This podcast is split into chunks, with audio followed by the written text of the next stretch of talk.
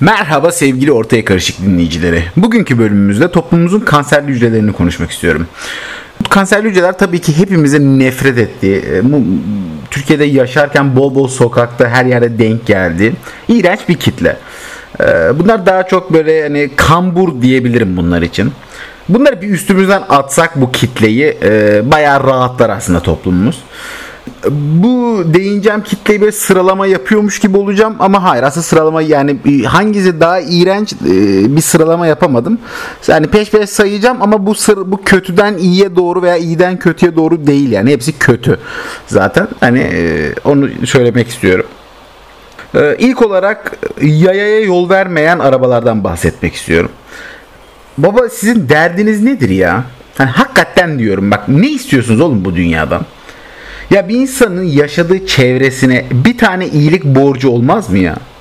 Yok mu abi? Yok. Yani bir tane insan yaşadığım topluma, mahalleme bir faydam dokunsun demez mi? Ya dışarıda şakırtı kıyamet yağmur yağıyor. Gök gürlüyor. Böyle felaket, yani anlatabiliyor muyum? Yol kenarında böyle sırılsıklam olmuş. Artık vücudunda herhangi bir su emecek yeri kalmamış bir insan görüyorlar mesela baba, bu şoför kardeşler. Ve yol vermiyorlar. Oğlum sizin kalbinizde bir gram sevgi yok mu lan? Ha? Ya da böyle baba, ben mesela Marmaris'te yaşıyorum. Biliyorsunuz zaten. 50 derece sıcak oluyor Ağustos'ta. Ya arkadaşlar nasıl söyleyeyim size sıcağı, biliyor musunuz? Hani saçlarınız ıslak, sırılsıklam Marmaris'te 50 derecede yazın motora binin. Yani fön çeker motor size hava. Yani öyle bir sıcak var. Hani ya kaldırıma yok, yumurta kırsan omlet falan zaten olur yani. Bu şakası değil. Şaka yapılmıyor. Anlatabiliyor muyum yani?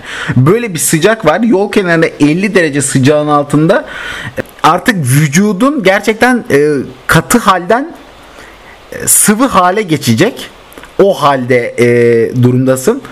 Adam sen böyle karşıdan karşıya geçeceğini hissettiği zaman daha da gazı köklüyor falan. Seni geçirmemek için karşıdan karşıya. Ya da yolun kenarında bu hava şartlarında yağmurlu veya güneşken bir anne var mesela bebeğiyle. Adam yol vermiyor. Yani bu böyle bir insanın kesinlikle terörden yargılanması lazım. Yani senin dağdaki adamdan pek bir farkın yok açıkçası abicim. Sadece araç kullanabileni, yolda şehir içine inip araç kullanabilenisin benim için, yani hiçbir farkın yok. Bir sonraki değinmek istediğimse uzun yolculuk yaparsın, böyle otobüse binersin ya da uçak. Devamlı olarak uzun kapalı ortamda uzun yolculuk yaptığın araçta devamlı olarak yakınındaki osuran kişi. Abi seni yani ya sen bir kere gerçekten dünyanın en sinsi insanısın, tamam mı usta? Yani o kadar, yani tüm yol boyunca anlayamazsın kimin osurduğunu. Sadece böyle dış görünüşlerine bakarak karakter analizi yapıp bu osuruyordur kesin falan demeye, tahmin üretmeye çalışırsın. Zaten kadınların büyük çoğu eleniyor burada. Hani anlatabiliyor muyum? Yani muhtemelen kadın osurmuyordur diyorsun. Eğer osuruyorsanız kadınlar, bu arada harbi yazıklar olsun size. Neyse, devam ediyorum. Daha çok böyle kıllı, bileği falan kıllı, koltuk altında da ter ıslığı olan adamları zaten gözüne kesiyorsun. Kesin bu osuruyordur falan diyorsun ama hiç zaman bilemiyorsun. Tüm yol boyunca sistemli bir şekilde osur kokusu adam senin teneffüs etmeni sağlıyor. Hani harbiden Allah belanı versin. Sizin gibi insanlar hakikaten yani dünyanın en sinsini insanısınız. İn lan otobüsten. İn lan. Bırak lan peşimizi. Düş oğlum yakamızdan. Neyse, bir sonrakine devam ediyorum. Bu kitleden gerçekten sanırım bu kitle aslında benim en favori tiksindiğim kitle olabilir şimdiki bahsedeceğim. Bunlar çünkü en moronu, hani en beyinsiz diyebilirim bunlar için. Sürekli insanların sırasını çalmaya çalışan kişiler. Böyle herhangi bir yer olur. Hani hastane olur, işte herhangi en ufak bir sıra, ATM sırası olur, kasa sırası olur, bir büyük alışveriş mağazasında. Adam abi inatla senin sıranı çalmaya çalışıyor. Anlatabiliyor muyum? Ben asla izin vermiyorum. Zaten öyle şey mümkün değil. Anlatabiliyor muyum? Yani biraz da iyilerin sessiz kaldığı için bu kötülüklerin arttığı düşüncesine destek verdiğim için ben zaten asla kimse benim sıramı çalamaz. Asla. Asla, anlatabiliyor muyum? Yani 90 yaşında 5 dakika sonra kalp krizi geçirmek üzere olan yaşlı bir nine de olsa sıramı çaldığı an çiğnerim abi. Hani mümkün değil.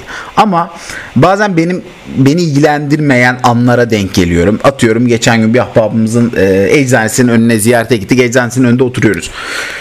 Bir lavuk geldi böyle. Millet sıraya girmiş güzel güzel. Aralarına sosyal mesafeyi de koymuşlar.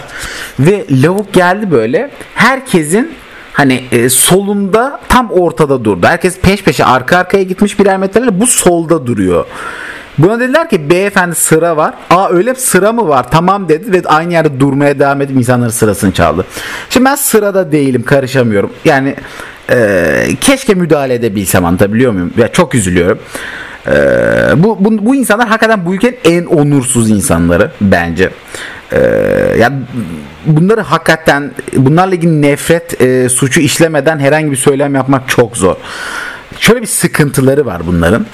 Adam bunun dümdüz bir hırsızlık olduğunu farkında değil. Anlatabiliyor muyum? Bu ahlaki etik değeri sahip değil adam. Yani bir insan normalde hırsızlık yapan bir insan, normal bir dükkandan bir ürün çalan, bir gece yarısı bir insanın evine girip hırsızlık yapan insan bile bunlardan daha onurludur. Sebebi şu, adam en azından illegal bir şey yaptığını farkındadır. Bu hırsızlığı yapan adam. Yani ben yanlış bir şey yapıyorum. Anlatabiliyor muyum? Zaten bunun için yakalanmama gayesi gösterirler. Yani adam dükkanına girdiyse mesela işte gizli gizli çalıp hemen kaçmaya çalışır. Yani adam ya fakirdir, tamam mı? Mecbur kalmıştır artık çalmaya. Ya da kleptomani rahatsızlığı vardır. Yani hırsızlık hastalığı vardır. Sadece o heyecanı yaşamak için çalıyordur. Ve yakalandıklarında utanırlar, kaçmaya çalışırlar. Zarar veren de var tabii kişilerin ama hani büyük ihtimalle çoğu zaman kaçmaya çalışırlar. Bu sıra hırsızları da böyle bir yani normal bayağı düz eşya çalan, maddi değer bir şey çalan bir insandaki şahsiyetten bile daha düşük bu insanlar. Çünkü adamda öyle bir ağrı yok. Anlatabiliyor muyum abi? Mesela sıranı çalıyor, uyarıyorsun. Adam aa öyle mi? Pardon, sıranızı mı çalıyordum? Kusura bakmayın deyip devam ediyor. Aynı yerde ve sırayı çalıyor gene finalde. Böyle bir ağırsız bir herif. Anlatabiliyor muyum? Böyle utanmaz bunlar. Yani ya bu sıra hırsızlarını durdurabilecek maalesef hiçbir hukuki bir şey yok. Bu vasıfsız böceksi insanları en büyük cesareti veren ağırsızlıkları ve eğitimsizlikleri tabii ki. Dediğim gibi bunlar o zeka kapasitesine sahip değiller. Yaptıkları şeyin bir hırsızlık olduğunu. Evet, geçelim bir sonrakine. Bunlar da çok tehlikeli bir kitledir gerçekten. Eğitimli ve akıllı tacizciler. Evet abi, muhakkak görmüşsünüzdür. Bir iş yerinde veya üniversitelerde %95 bu işi maalesef erkekler yapıyor. Erkekler tarafından böyle kankası falan olmayan, dümdüz çok az samimi olduğu bir karşı cinse masaj yapmak. Efendim söyleyeyim, gereksiz yerine koluna veya bacağına dokunmak. Abi çok sinirleniyorum gerçekten. Bu yavşakları çok tehlikeli yapan şeyse genelde ağızları iyi laf yapar. Yani bunlara olası bir durumda ya kardeşim sen niye dokunuyorsun falan dediğin zaman hemen kızım ne kastın ya, kezban mısın, ha ha ha falan diyerek hemen geçiştirebilirler konuyu. Ve bu bit yavrularının genelde hemen çevresini etkisi altına alıp kızı ilgiyi çekmeye çalışmakla suçlayıp insanları maalesef manipüle edebilme yetenekleri vardır. Bu durumun toplumumuzun eril yapısıyla da alakası var bence. Yani bu benim, bunların hepsi kendi fikrim tabii ki, şu andan sonra söyleyeceklerim.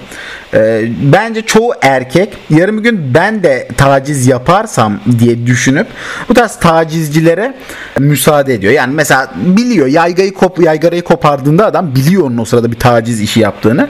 Ama bir gün ben de bu işi yaparım belki deyip yaygarayı koparan insana müsaade ediyor. Yani hemen kadını suçlamaya başlıyor. Diğer tacizciye hak veriyor. Evet, aslında Türk kadınları çözüm çok basit. İlk dokunduğu günde, yani anda, saniyede, hatta salisede hemen o anda ya kusura bakma abi benim tikim var, dokunulmasından hiç hoşlanmıyorum, cinsiyet fark etmeksizin Ya bu cinsiyet fark etmeksizin demen lazım ki işte bunlar bunu kullanabiliyor, o zaman kezban mısın falan diye. Ben de rahatsız oluyorum, cinsiyet fark etmiyor abi benim için. Kadın da dokunsa, samimi olmadığım insanlar bana dokunsan hoşuma gitmiyor deyip bunları savuşturabilirsiniz. Tabii ki size bu açıklamayı yapma zorunluluğu yaşatan sistem çok üzücü. Hani bunları yapmak zorunda değilsiniz normalde ama maalesef siz, böyle bir sizi yaşam böyle şartlara zorluyor. Maalesef tacizci kategorisinde bulunup bunlardan daha tehlikeli olan akraba içi yapılan tacizlerdir. Bu konuda bazı yaşamışlı olan insanlarla yaptığım sohbetten anladığım kadarıyla çok üzücü bir konu. Kendilerine akraba kostümünü giyip yapıyorlar. O yüzden çok net bir şekilde yakalayıp kanıtlayamadığın sürece suçlamasını da yapamıyorsun.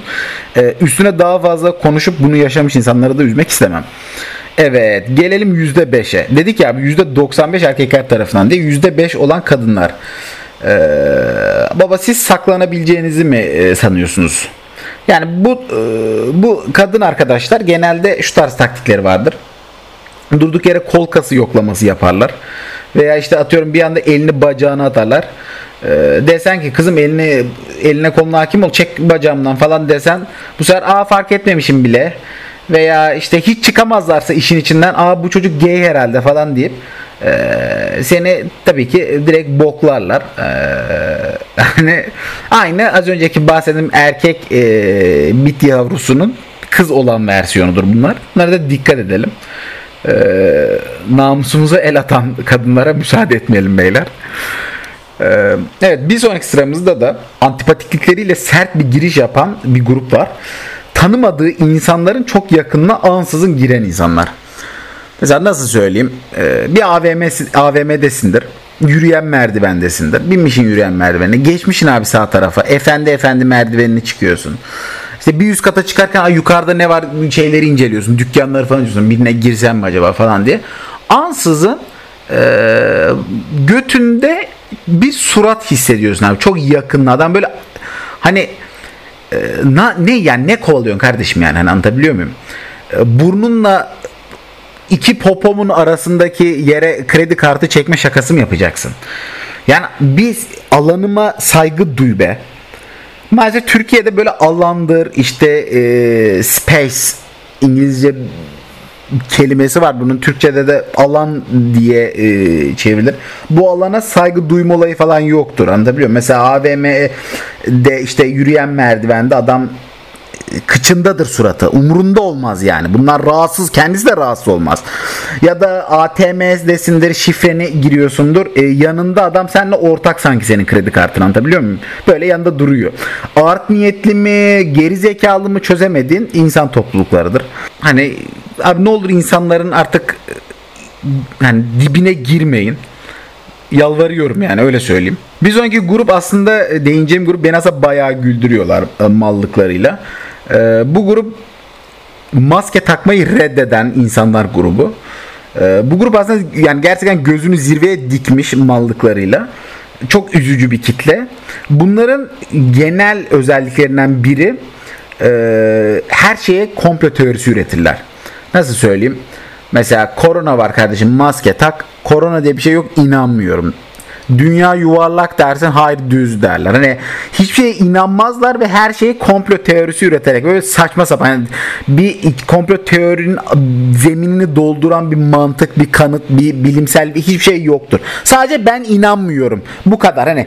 Ama şöyle işte dünyanın işte atıyorum yuvarlak ona dair tüm kanıtları falan anlatırsın adama. Hayır ben inanmıyorum. Adam için budur yani. Yer çekimi var kardeşim. Bak işte atıyorum tepeden bir şey bırakıyorsun. Aslında yok yer çekimi, dünya düz diyor adam mesela, o yüzden duruyoruz falan diyor.